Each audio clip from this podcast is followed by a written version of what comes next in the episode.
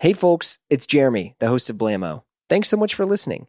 This is a preview of one of our exclusive shows on Patreon. These are member supported shows, meaning they only happen because of our incredible members and community. So check out a preview of the episode, and if you like it, consider joining us on Patreon at patreon.com forward slash Blamo, where we have tons of exclusive Blamo episodes, shows, our amazing Slack group, and we're adding new things for members all the time.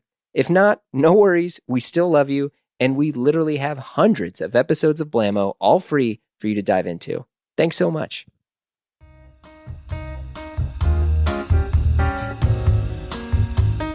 Hey everyone, welcome to the second episode of the Die Workwear podcast with me, Derek Guy, and my co-host Peter Zottolo. In this episode, Peter and I talk about our shared love for camel hair coats. Also, my latest article from Mr. Porter, which is about how to dress if you're a larger guy. And lastly, we're introducing a new segment, which for now is called Hey, Nice Pants. It's where Peter and I will be sharing three things that we're into at the moment. Let's dive in. Hey Derek, how's it going? Pretty good, Peter. How are you doing? I'm good. I'm good. I'm getting ready for the fall season. I'm kind of getting in the mood. These are my favorite days when it's sunny but crisp Yeah. because you can actually wear nice clothes. Right, but we're, we're right on the edge here because it's like high 60s, Yeah. so it's still a little bit sweaty in a coat. Well, you're the guy that came here in a camel hair, a 22 ounce camel hair Yeah. polo coat, Yeah. which looks really cool, by the way. Thank you. So this is a new commission. Yeah, I just got it from Steed. It was like a couple years in the making, and um, a couple. That's not normal. that's not normal. Uh, it was because of COVID, uh, my indecision. That sounds like a lame excuse. COVID. yeah. and um, yeah, but finally got it. But it is it wears warm. I've never worn pure camel hair before. Um, I would basically liken it to like pure cashmere in terms of warmth. I'm glad you're talking about this because I ordered the same cloth from Harrison's. Oh, really? And you got the slightly darker one, didn't you? Yeah. I think I ordered the slightly lighter one. And I think I like yours better. okay. Well. But it still looks great. I mean, Yeah. both are great. I Yeah. saw the lighter one and it looked good. I mean, both look good. Yeah. But I do like how this one, here's what I noticed about really light camel hair coats. If you wear it with something that is mid gray or mid blue jeans, it pops out too much. But the darker camel hair color is like the perfect, like mid gray. It's the perfect middle intensity of luminance that you can wear it with so many other things. And I could just kick myself for ordering the lighter one. Have you already bought the cloth? I did. Oh, okay. But I can ask and see if they've sent it. If they haven't sent it, which I'm not sure if they have, then I could change. They'll love that. You're changing your mind. You've already cut the cloth. Now it's yours. I mean, that lighter hue is is the classic polo coat shade. Which is I mean, why I chose it. Yeah, that's like that's like it. I just figured a slightly darker one. I just thought it, it would be easier to wear for the reasons that you said. It's it's, it's just like mid gray. Mid gray goes with everything. yeah. Um, So tell me about this particular commission with Steed. This is Steed's bespoke line because they do MTM as well. Right. Yeah, so Steed now has a made to measure program, a fully bespoke program, and then they have also, and I can't remember the name of it, but it's somewhere, it's like called semi bespoke or something, where it's basically their full bespoke process, but they start with a block pattern and they adjust the block pattern based on your measurements. But the uh, tailoring, which is, you know, when the cutter cuts all the panels and they give it to a tailor, that's the actual proper name of a tailor, is the person who makes the coat, the person that sews all the parts together. Um, that's all done by the same people. And that is a little bit cheaper than their full bespoke program. So it's it's kind of giving you the full breadth of if you're in between you know because a lot of people have looked at their full bespoke and their made to measure and they don't know where they should go. Right. um i sort of feel that if you really want that like authentic drape cut you should go full bespoke. But um i would bet that their new semi bespoke has more of that drape element than their made to measure their made to measure is very nice but um i mean you know because edwin drafts the pattern for the full bespoke and the semi bespoke you're going to have a little bit more of his fingerprint on on the garment Right. Yeah. Here's a question for you. Would it be possible not to take business away from the bespoke line, but would it be possible to get their bespoke, let's say once or twice, nail your fit down three, four, eleven times? and uh, sorry, that was a terrible in joke reference to those who are not familiar with Style Forum. There were some people, one person in particular, that said you needed 11 fittings and no, 11 suits. You need 11 me. commissions to comment on a tailor, which was, yeah, caused a huge. Uh, yeah, I mean, one of my favorite figures in the menswear world because he was so good at generating discourse. he You know, was. that's Mar- uh, Matt, if you're listening, we love you. But absolutely. you were a, a source of great inspiration and discussion. But Yeah. we're getting off topic.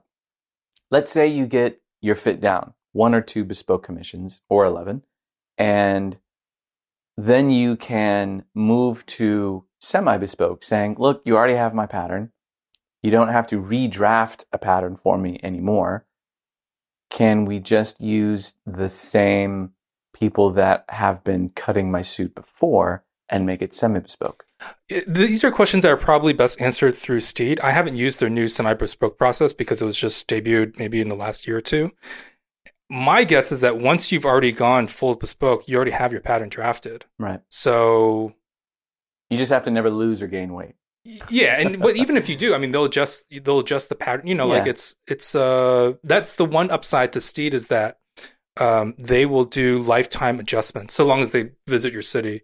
They've recently dropped San Francisco and Los Angeles, but so long as they visit your city, um, I guess you could even send the garment back to them. I've I've sent garments back to them three four years after they were made for Nice. adjustments, and the adjustments are free. So You just um, have to pay shipping. yeah, I you just have to pay shipping. But if they are still coming to your city, then they just come pick things up. Nice.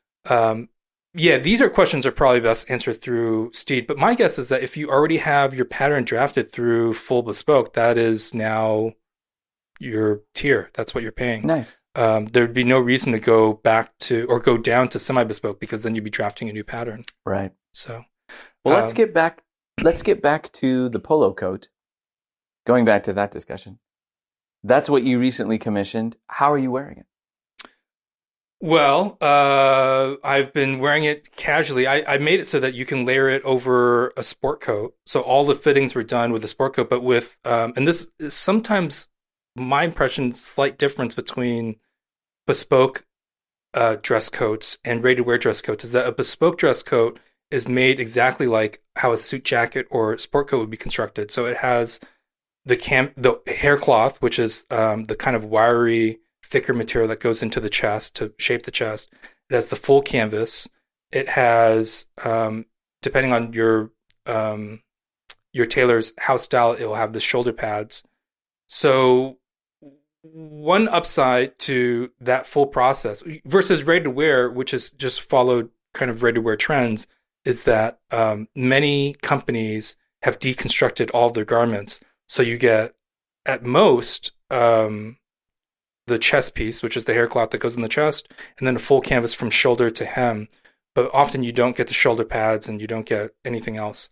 So, um, and that just kind of goes towards the softer tailoring that we've seen, which works on some guys and doesn't work on other guys. Did But- you choose shoulder padding for this one? It's made exactly like all my other Steed garments. Oh, wow. So the upside to that is that when you wear it by its, by itself with um, a sweater, it's basically confers all of the same things that you get through tailoring. Nice. but it's just in an overcoat. Um, the downside is that when you layer it over another sport coat, you're basically wearing two sport coats. So right. it's kind of big. Um, but one thing that I like about making it so that you can layer it over a sport coat is that it has that kind of like, um, like that kind of like that kind of swagger that everyone admires in like photos of like 1960s, 70s, 80s. Because all those guys cut their coats to be worn over a tailored jacket right. right? Whereas now a lot of ready to wear is designed to be worn over just a sweater, so it fits a lot trimmer. Yes. Um, I just don't think I, I like that kind of like oversized kind of look. I think it looks a lot cooler. Um, so on a practical basis, if you cut it cut it so that it can be layered over a sport coat, then if you live in a place like New York or you know like Boston where it gets really cold in the winter, then just on a practical basis, it's going to keep you warm. But if you live in a more temperate climate like San Francisco, um, I just think it looks cooler over a sweater, even when it's bigger, because it has that kind of like It gives you the shape that a sport coat would. it gives you the shape that a sport coat would, and it just has that kind of um, just that kind of volume that looks cool in those old photos. Um, so I think if you're buying graded wear, consider that when you're shopping. Like, don't don't be afraid of even trying one size up, or depending on how the coat is cut. Right, like if the coat is cut so that it's already voluminous, you might not want to try a size up. But I just I wouldn't be afraid of a voluminous coat essentially. 'Cause I think it looks good that way. I agree. Yeah. I went up on a size. Excuse me. I went up a size on several coats that were meant to be worn over a sport coat, and I will wear them with the sport coat or just with the sweater, and it's more comfortable.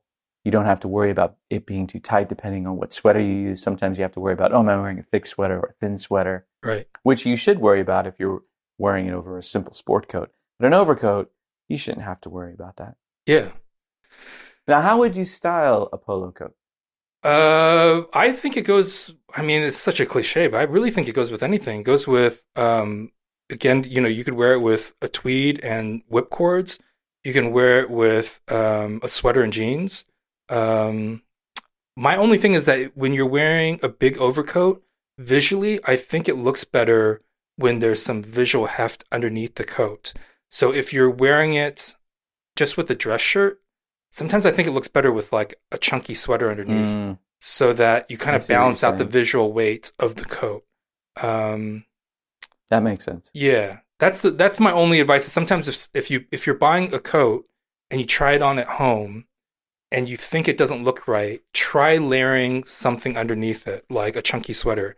Then that often pulls everything together, um, and it just kind of makes sense too. Like on on a warm day, on a day that you're going to be wearing just a dress shirt, you're probably not wearing an overcoat. Right. So just think of like the weather that you're going to be wearing it with, wearing it uh, into, and and how you would style it in those conditions.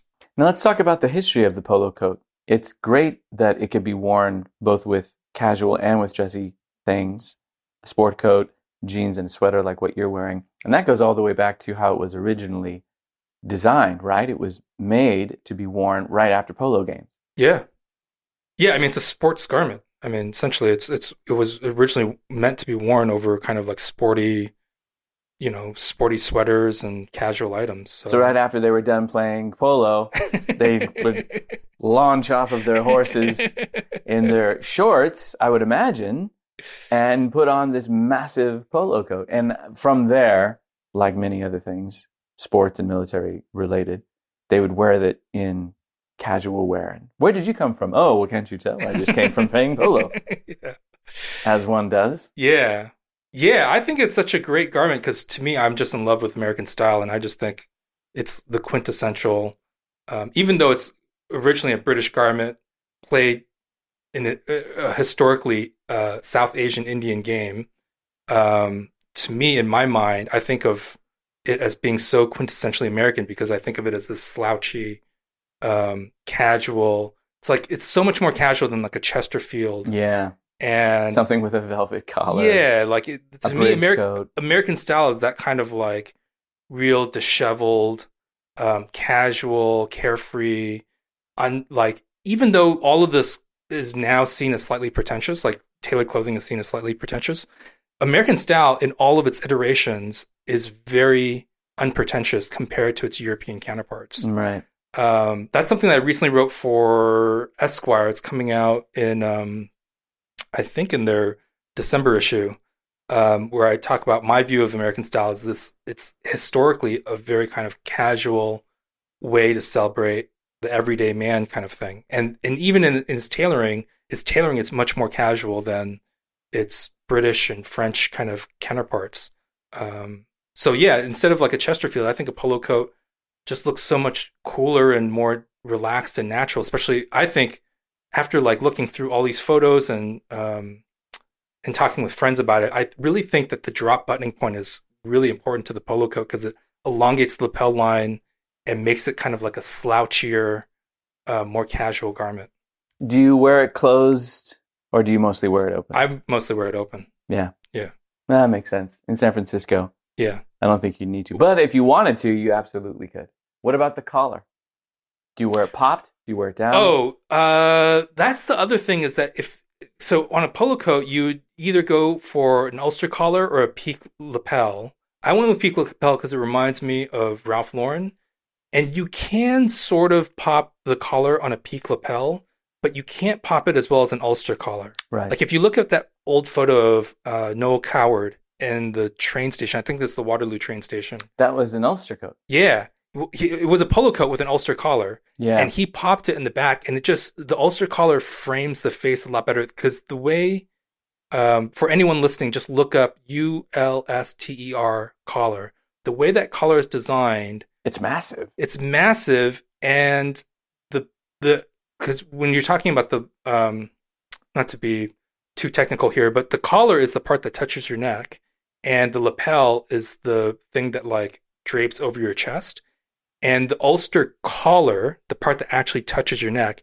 is much bigger than the collar would be f- compared to a peak lapel If I'm not mistaken, that was designed to be used in very cold weather. It wasn't designed as an overcoat at all. It was meant to be designed as a cold weather coat. Yeah, I mean, yeah, it was meant to be popped and you know kind of protect you from the elements. Um, so yeah, the ulster collar just looks a lot better popped. Um, so if you're, you know, if whether you're buying braided wear or or getting things um, custom made, just think of that as a difference when you're getting a peak lapel and an ulster collar. I do think an ulster collar looks better than a peak lapel, lapel popped um, because the collar stands up better. Um, but I just went with a peak lapel because it reminds me of Ralph Lauren. So. I will say that the peak lapel that you've chosen, the way that it's designed, is low enough so that if you do pop the collar, the peaks don't launch off of your shoulders. right, right, right. I also kind of have it in my heart that I hope at some point to get something like that Liverano Ulster coat that they make. Oh Um, yeah. that thing is just so so beautiful. Um, Would you get that in navy? yeah, I think I, everyone who's gotten it so far just looks so good in it. Um, so I, you know, I, I mean, for one, Liverano's prices are way out of my budget. Yeah, but um, you know, I mean, one one hopes one day. But I, yeah, I, figured if I'm gonna one day get that kind of Ulster coat, then I might as well go with a peak lapel here. I'm with you on the camel hair. So I got and am wearing a camel hair sport coat from Ralph Lauren. I want to say in the 80s. It's got the Union label, and I saw it on eBay for $100, and I lowballed the guy. I mean, it's worth, at least to me, I easily would have paid $300. Poor guy. eBay guy, if you're listening to this, I'm sorry. Sucker. that guy, that guy probably has like a family to feed, and you're you lowball them thirty dollars. Hey, I got a mouth to feed. I've got Jones to buy, man. I got a closet to fill. Thank you for being so reasonable, eBay guy. Um, I easily would have paid 300 bucks for this. I mean, it's Looks made, great. Uh, it- it's my size. Actually, that's a lie. It's slightly bigger. So I have really round shoulders. So it's best for me to get something slightly bigger and then just take in the waist. Back then, they made, in the 80s, they made jackets a little bit bigger. In the 70s, they were impossibly narrow and a little bit longer. In the 80s, they widened a little bit. The shoulder padding got a little bigger. Shoulders got a little more extended. Thankfully, the sleeves also got a little looser as well. And uh, the length dropped very slightly. The 70s were very long, very slim, and very narrow. This one, made in the 80s, it's got the Union label, and it buttons as a 6 to 1, meaning there's three buttons on each side, and it rolls to the bottom button. But you can button the middle button if you want. And it's after getting it tailored, I just took the waist in a little bit. And like you, it's that quintessential American look where you wear it with beat up jeans like what I'm wearing now. These jeans I was actually going to throw away. I was really close to throwing them away. I love these jeans, but look at them. They're just full of holes. Where are they from? They're from.